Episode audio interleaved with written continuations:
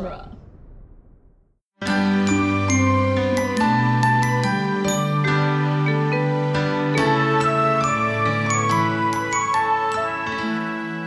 Welcome to Disney Animation Minute Essentials, where we are drowning in Disney's The Little Mermaid one minute at a time. I'm Andrew Dorowski.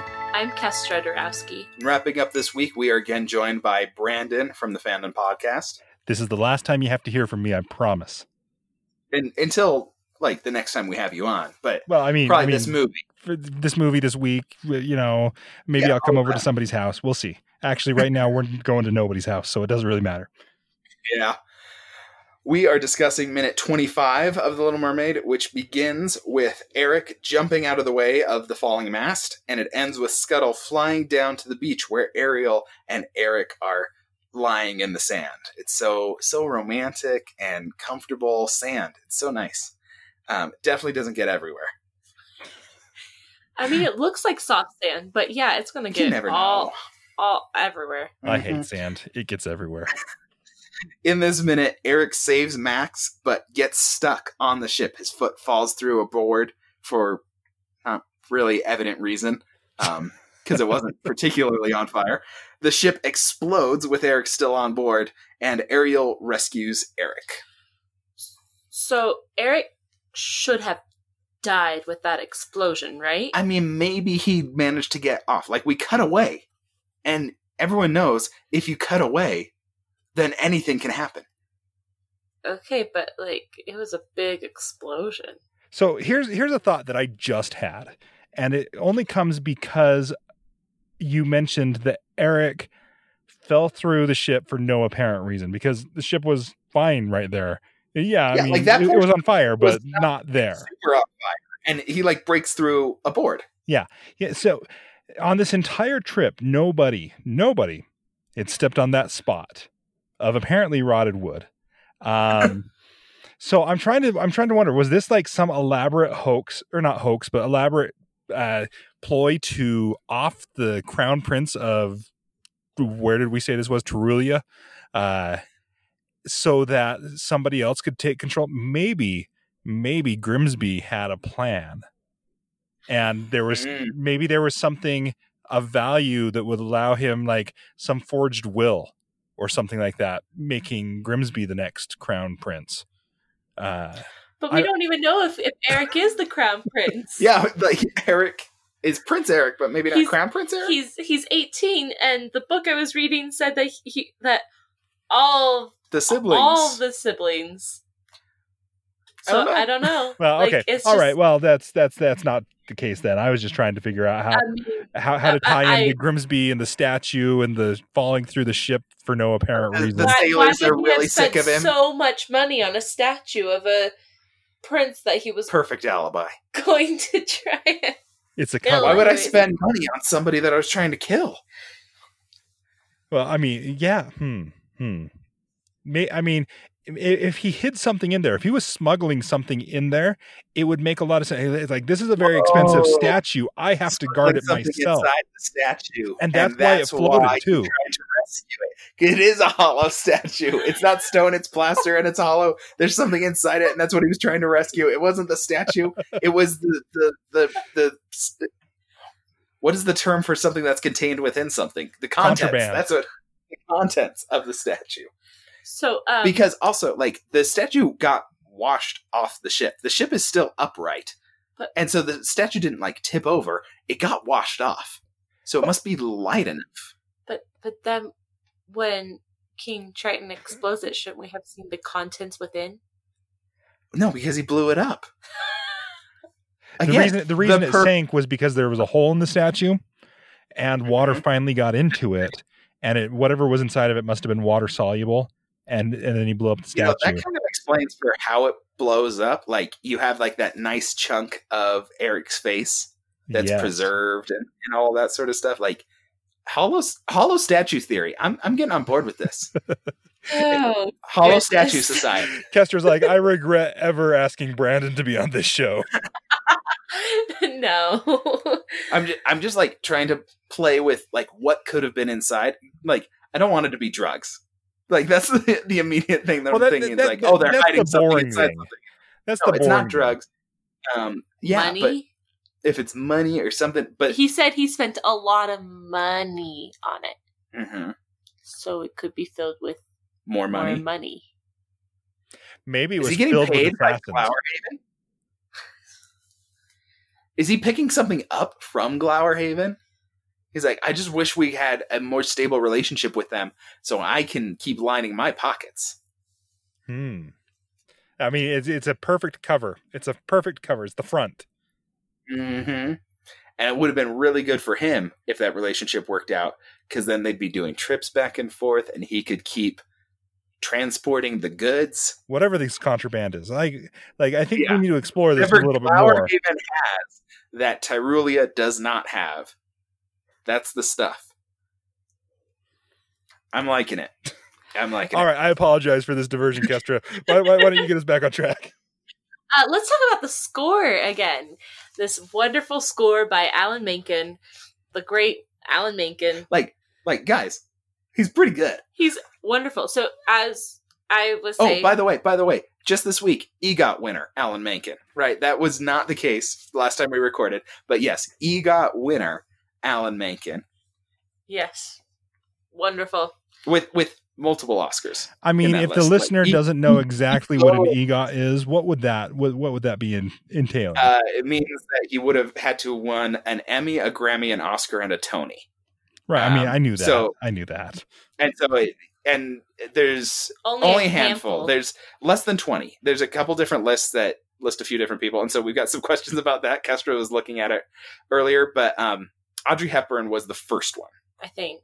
Um, and there's really not a lot, but like, like the the Whoopi Rodgers Goldberg. of Rodgers and Hammerstein. Like Uh-huh. that's what we're dealing with is like top notch people, John Legend has one. Um, kind of randomly. Yeah. Um, but yeah, and so um, the Emmy means they did you know music for television in some way. The Grammy is music for music. You know, they had an album or a song or something. Uh, Oscar for music in movies, and then Tony for music on Broadway. Um, and so you, it's a- I mean, it's a big deal. Uh, Lin Manuel Miranda does not have one, but He's most so likely close. will. He just needs the Oscar at this point. I mean, is that um, why they released Hamilton on Disney Plus? I mean, he could have gotten it when Moana came out, so he's he's going to get it for a collaboration with Disney. I mean, he's collaborating with Alan Menken And and right now for the future Little Mermaid, and so I mean, and I mean he's collaborating with Disney for like three different productions Films, and yeah. films right now. and uh, And, and, then in, the, Heights, is going to supposed come, to come out. out next summer. so it he's was got a good chance to come out this summer, but And I mean, he he would be one of the youngest ones to get it. Um, Yes. Alan Menken is has a whole career um, to build up to it, and and Lin Manuel Miranda is going to be pretty young. mhm. It's only a matter of time. Yeah. for for Lin. Um, but Alan Menken, like he got it. He got the the Emmy this year for something in the daytime Emmys. Um, I don't know exactly what it was, but he, I mean, he's a fantastic composer. Has several Oscars. Mm-hmm. Um, I mean, uh, so Brandon, if you don't know that, for for Little Mermaid alone, he was nominated three times. He, he got nominated against himself for songs in The Little Mermaid. Two songs from The Little Mermaid were nominated for Best Original Song. And so he had like a 50 50 chance of winning that category. Yes. um, but for the score, it was one of the early scoring for this film, and also early scoring ever for Menken. Like he typically just did um, songs with lyrics often, uh, but for scores, this was one of the earlier scoring for Menken, and especially for animation, he was once told by a, a film composer that nobody takes an animation score seriously. Now that's started to change in the last 30 years because Of him. because of him, because of Alan Menken, but the film composer that told him to do that or that told him that was like so don't Don't do it. don't do it. Um but now he's just like well, look at me now. yeah, like he would be, I think, one of the winningest composers. I think so. um, and and should be talked about in the same conversations as um, as, as the other big popular composers. It's just that all of his stuff has been essentially Disney animated films. yeah. Um, but he's he's done the score and the music for the songs First, yeah, a lot. for several of them, most of the Renaissance. Mhm. Um, Well, and from what I'm from what I've read about uh, Menken, uh, Menken and Ashman, who wrote the who who put it together, right? The, the Little Mermaid. They were the ones who recommended using the concepts behind musical theater for the film and letting the Yeah. songs define the character and and advance the action. we had worked on Broadway shows together and other and other stuff together. Long term collaboration. yeah, and Howard Ashman was one of Alan Menken's like best friends, and they collaborated a lot. There's um, Would they There do Little is Shop a- of Horrors? I, think, so. I think they did. I can't remember Um, exactly. I think that's what he got his Tony for. Um, was Little Shop. Kestra's going to look that up, but while she does that, I am I'm also going to say that um, coming up in, in Disney Plus in uh well, it's probably up there by the time you're listening to this. Frankly, um, almost guaranteed because we're yeah, it's Because you definitely have up there by the- children and are recording a haven't podcast together. and we haven't released any of this. Um, but there's a, a, a documentary on Disney Plus uh, called Howard, which is about the life of Howard Ashman, and Alan Menken is a significant part of the storytelling process for that. There's going to be a lot of uh, information that's coming from Alan because they had such a strong collaboration uh, working together, and and even now, Alan speaks so fondly about the impact that Howard ha- had uh, had on on everything. Howard was essentially a producer on, or I think he he was literally a producer on The Little Mermaid, um, but had almost as much impact as either of the directors, um, because of how influential he was in the music, and he was um, really like officially the lyricist, but he did a lot of music direction and and coaching and um, support with with Alan. And when Howard died, um, Alan kept working on Disney films, but he never had the same level of like ongoing collaboration with any of his other uh, other people working Mhm. on the lyrics of stuff. Um, and so we already recommend, even though we haven't seen it, we recommend the documentary about Howard Ashman so that you can see what an impact he had on, frankly, really, really influential cultural content, like like the early Disney uh, Renaissance. I tell you, the those Disney Plus documentaries that are that they are putting out, like I watched them, and I'm like, okay, I know this is a Disney production, so they're going to paint Disney in probably the best light possible. But man, they have access to anyone and everything, and so Yeah. like those documentaries, they are all good. I haven't seen it yet, but I can still tell you it's good. Imagineering story is Oh. amazing. Oh, That I, one is I I binged that first four episodes and was mad that they weren't all out yet. Yes. Um yes, Little Shop of Horror- Horrors is what Alan Menken and Howard Ashman worked on together. Um did he win the Tony? he did not, Oh, got it for Um, something else. then. but lyrics won, okay. not score. And it, in case we haven't broken it down, let's hit some of the other things that that Alan Menken um, wrote the music for. You know, besides Little Mermaid, um, he did music for Aladdin. He did music for Beauty and the Beast. Uh, he did not do Jungle Book, and it, this is going to be fun fact. Jungle Book was being produced essentially by the B team of the animation studios, and so they didn't use the the A team on um, music or or anything. Jungle- Pocahontas or not Jungle Book, Lion King. I was like Jungle Book. Kestra looked at me like I was crazy. I was like, "What did I say?" Not Jungle Book. Lion King um, was like the B team of animators and producers and, and directors and music um, because the A team was working on Pocahontas at that time because the studio thought that Pocahontas was going to be the really big success. And looking back on it, Lion King is probably the bigger success um, out of those two. Um, I'm going to say not probably. It, it, it is. Yeah, yeah, definitely. Um, Alan did music for Hunchback. Alan did music for Newsies. What else has he got? Did you say Beauty and the Beast? I did say Beauty and the Beast. Um, he did Tangled. Okay, Tangled. Uh, he did several like more live action films, uh, like Mirror Mirror, uh, Home on the Range, Enchanted. He Did he? Did he get an Oscar for Enchanted? Did did one of the Enchanted songs win an Oscar that year? He's he's got several awards, guys, and he's been doing this for a long time, and he's really good at it. and and now he's working on The new. Um, live action Little Mermaid. mhm. They probably had him for the live action Beauty and the Beast. Um, at least consulting, if not, you know, full on. And, and he's consulted for the musical productions of Little Mermaid and Beauty and the Beast. And, yeah, and the Broadway stuff. Mhm. Uh, he. I don't see S- Enchanted. So uh, listed. Menken won Best Original Score Tony Award in 2012 for Newsies. Um, okay, So that was the Tony. I'm trying to, that's it. That got his Tony.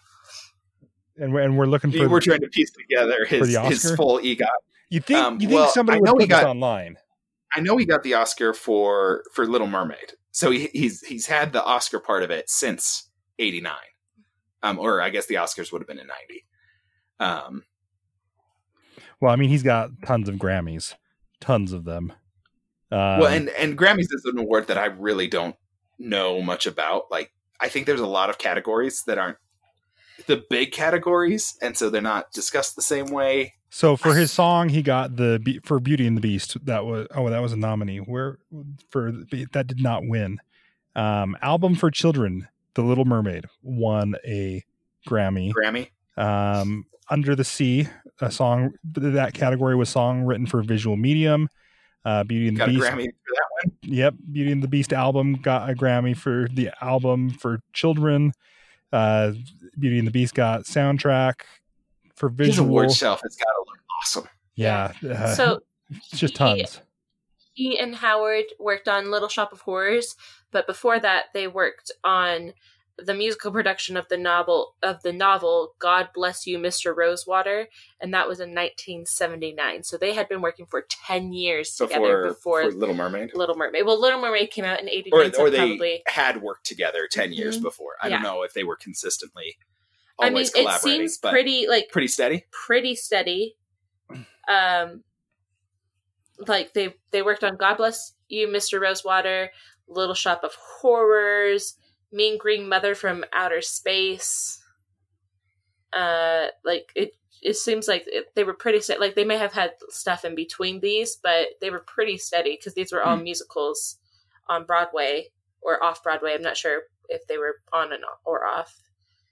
Um, So this has been 1987, he was not working with Howard in the apprenticeship of Duddy Kravitz, but then he was working with Howard Howard again in for Little Mermaid. So So I, I think Just- I think what we're seeing here, and by the way, his his Emmy that he just recently won was for outstanding original song in a children's young adult or animated program, and it was for "Waiting in the Wings" from Rapunzel's Tangled Adventures.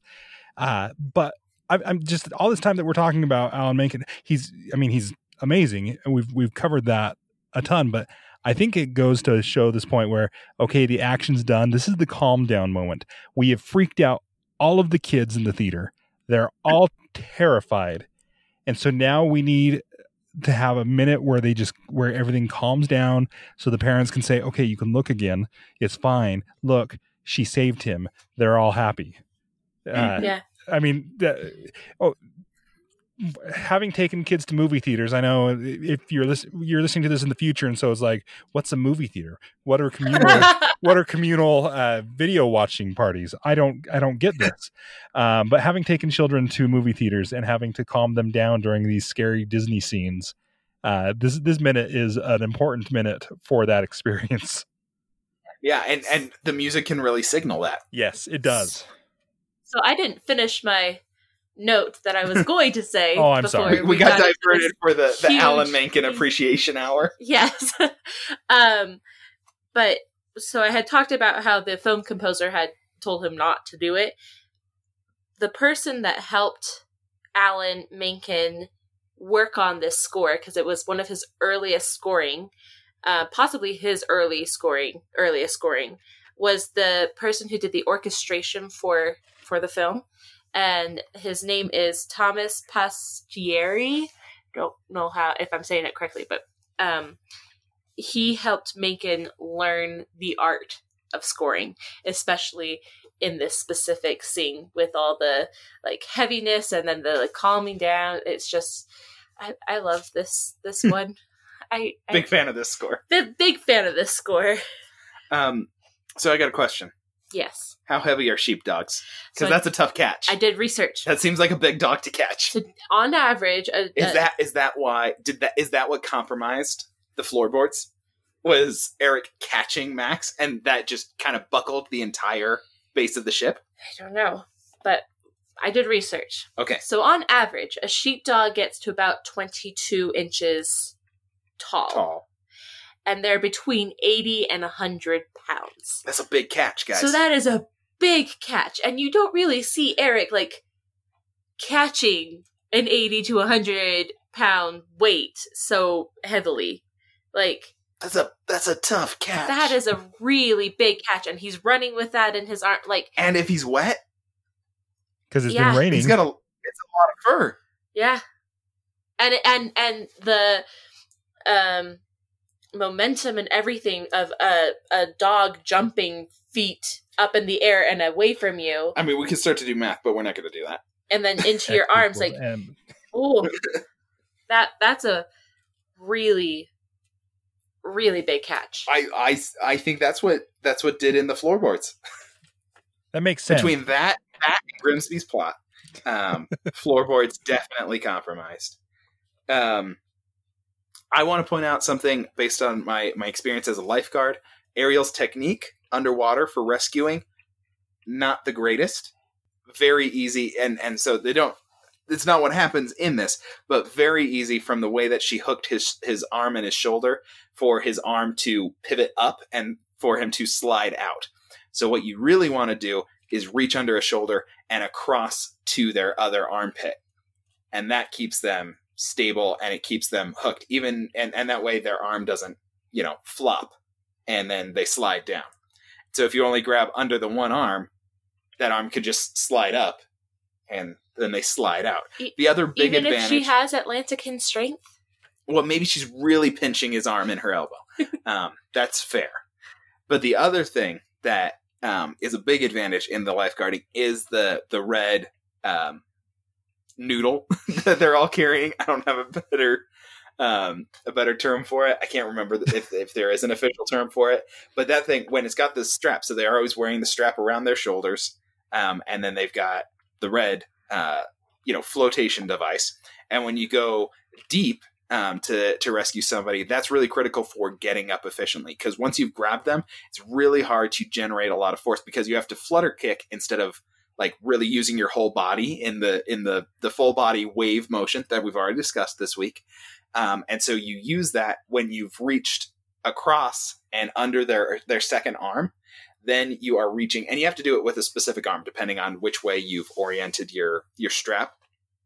Um, and so for me, strap is from the left shoulder down to the right hip, which means I'm going to want to scoop under the armpit and around with my left arm so that I can reach up with my right arm. And I know the strap is going to be up along my right arm because that's where it attaches, attached, you know, near the waist. So that's floating up. I grab that and I pull and I hand it down to my other hand. And that pulls me and the extra person up. And so that that whole motion it's like pretty awesome when you get to practice it you're like hey this is like really working this is effective and it's way stronger and more effective than uh, trying to kick uh, your way up through the water because that's if somebody's trying to drag you down and you're kicking is a lot of energy and you're holding your breath probably not a problem for ariel she's not holding her breath in this case but still it's tough So, uh, just speaking of math, uh, Mm, okay. 355.7 newtons of uh, energy is what i- is what that would be. And I'm I'm thinking I'm trying to remember the conversion to pounds. Uh, but I think that's about Um, 80 so I mean it, it yeah, it's it's a, it's a heavy dog. It's a heavy dog. yeah, that's a tough that's a tough catch. Um, yeah, because newtons is like pound. It's like weight in motion, force kind of stuff, right? Yeah, it's uh kilogram meters per second per second. Oh So- goodness. Yeah, it's been a while since I've done high school physics, so I could be wrong. I'm doing math on podcasts is always problematic. And this is why you get guests on your podcast so they can share their expertise. high Um, school physics. And so, other question, but we've already established like the intense upper upper body strength of Atlanteans. But I still struggle to see how she got so far up the beach with Eric. Because she would have had to be like holding the collar of his shirt and dragging tied and then like clawing with one hand and pulling herself forward and then dragging him up. But but the tide. Yeah, the, the, the storm happened So- at oh. night, and that scene was in the morning. And so So, clearly like- she was pulling a twilight and just watched him sleep. yeah. So they like so with the tide she kind of like floated in and then held him until the tide went out for several hours. She was able to get as far up as she could so the tide wasn't pulling them out. Yes. But, But then, then for the the tide, tide- to go out that far, that's like that's at least like 45 minutes, right? I don't know a ton about Well, no, but it was it was light. like, it was light outside out. when it was light outside when she when they showed the beach, right? I'm trying to So- remember. Several hours. Yeah, so I mean, Sure. she literally just sat there you have pretty watching. severe head trauma then, because if somebody's unconscious for that many hours like that, you're going to guarantee like brain damage. Well, I mean, have, If if, the if head you've seen the rest of the movie, to establish that, I don't know. I'm just if you've seen the you're rest right. of the movie, it must he, be it must be some amount of time. he literally he literally said hey i like this girl's voice i'm going to marry her oh i like this girl's voice i'm going to marry her like there might be some brain damage there it's very possible He also gets put under a spell. Yeah. I hope he's okay. i just wish after watching that because I, I had that same thought i was like wow she's pretty far up that beach and i thought to myself i just wish they had included the scene of her like either doing the worm and flopping back down to the the water or like rolling around trying to get back down mm-hmm. to the water just to see how just to see the mechanics of that I Maybe mean, if she's got leg structure, then she might be able to like do a spring. She can just if she can pivot the right angle, then she can spring and jump into the water. inchworming it she, I don't know. She could have gotten help from animal friends. I don't know. Flounder, come pull me out. Oh no, you're stuck too. I, I was talking more like crabs or or something. She is a She Disney just princess. Summoned a bunch of crabs and they turned into a wave on the sand. I don't know how I can describe this in a way that might be vi- visually similar to anything, but it could definitely get something that otherwise would float on water to move across sand.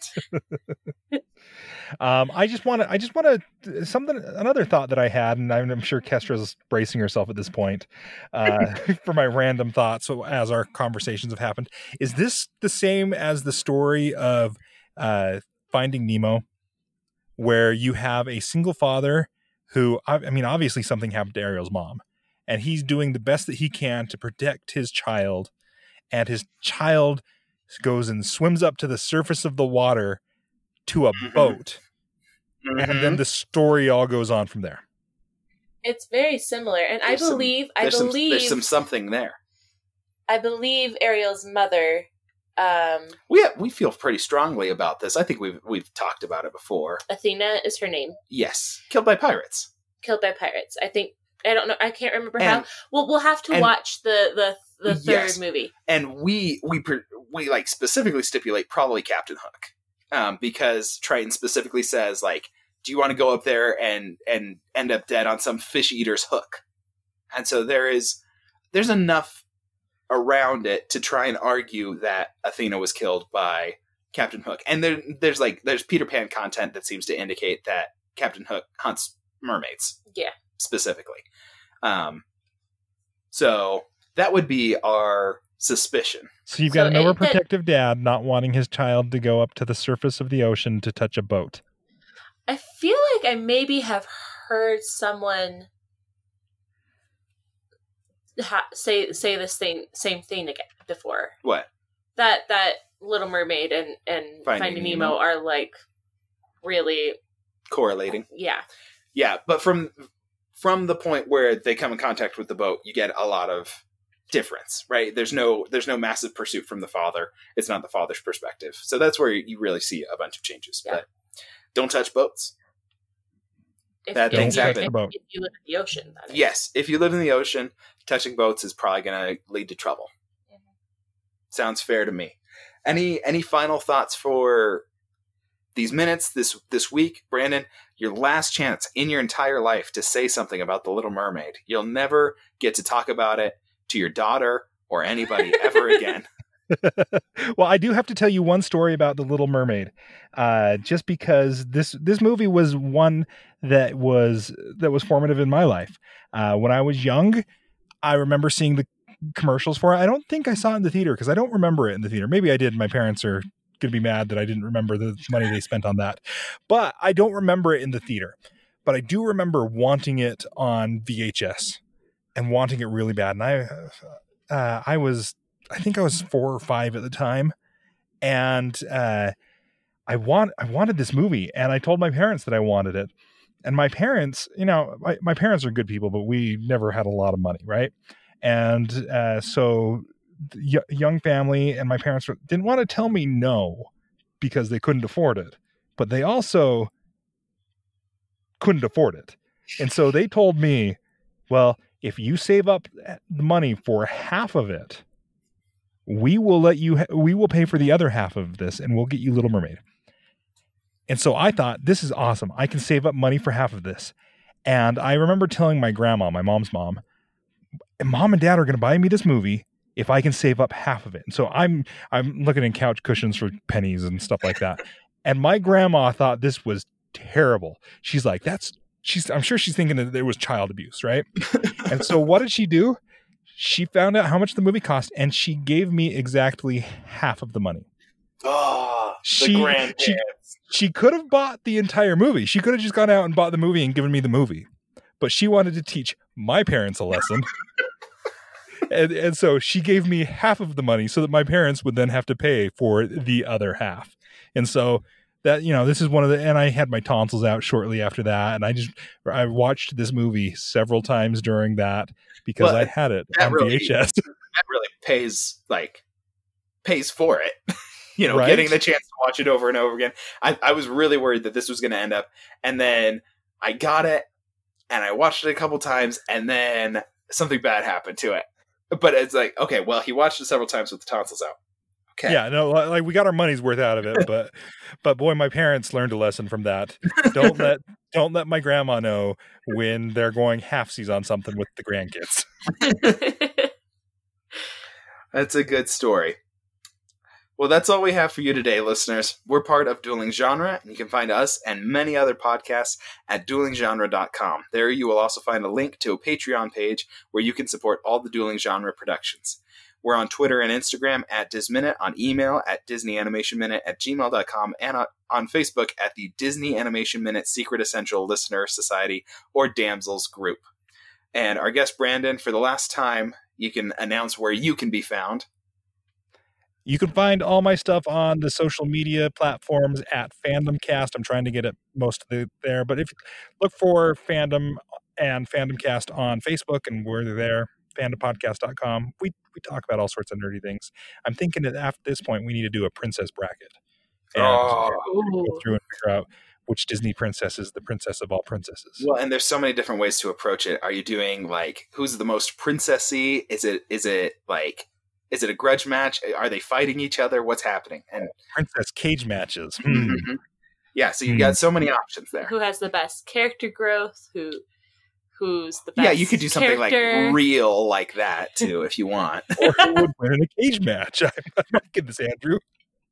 Um, all right. We uh, we also want to point out and always express appreciation for Star Wars Minute, who really uh, really made the trend of movies by minutes uh, what it is today. And you can also check out uh, moviesbyminutes.com so that you can see all of the movies that have movies by minutes podcast, which is uh, it's honestly whatever we're saying in three years ago time it is significantly more. We're probably approaching 200 at this point. Yeah. Um, there's a lot of these podcasts out there, and many of them. I mean, we're well over 200 movies because many of these podcasts have covered multiple movies. Star Wars Minute is is past nine movies. Um, Lord of the Rings minutes in their third. yeah, third of the trilogy. A lot of trilogies in there, so there's a lot of movies uh, to digest in this way.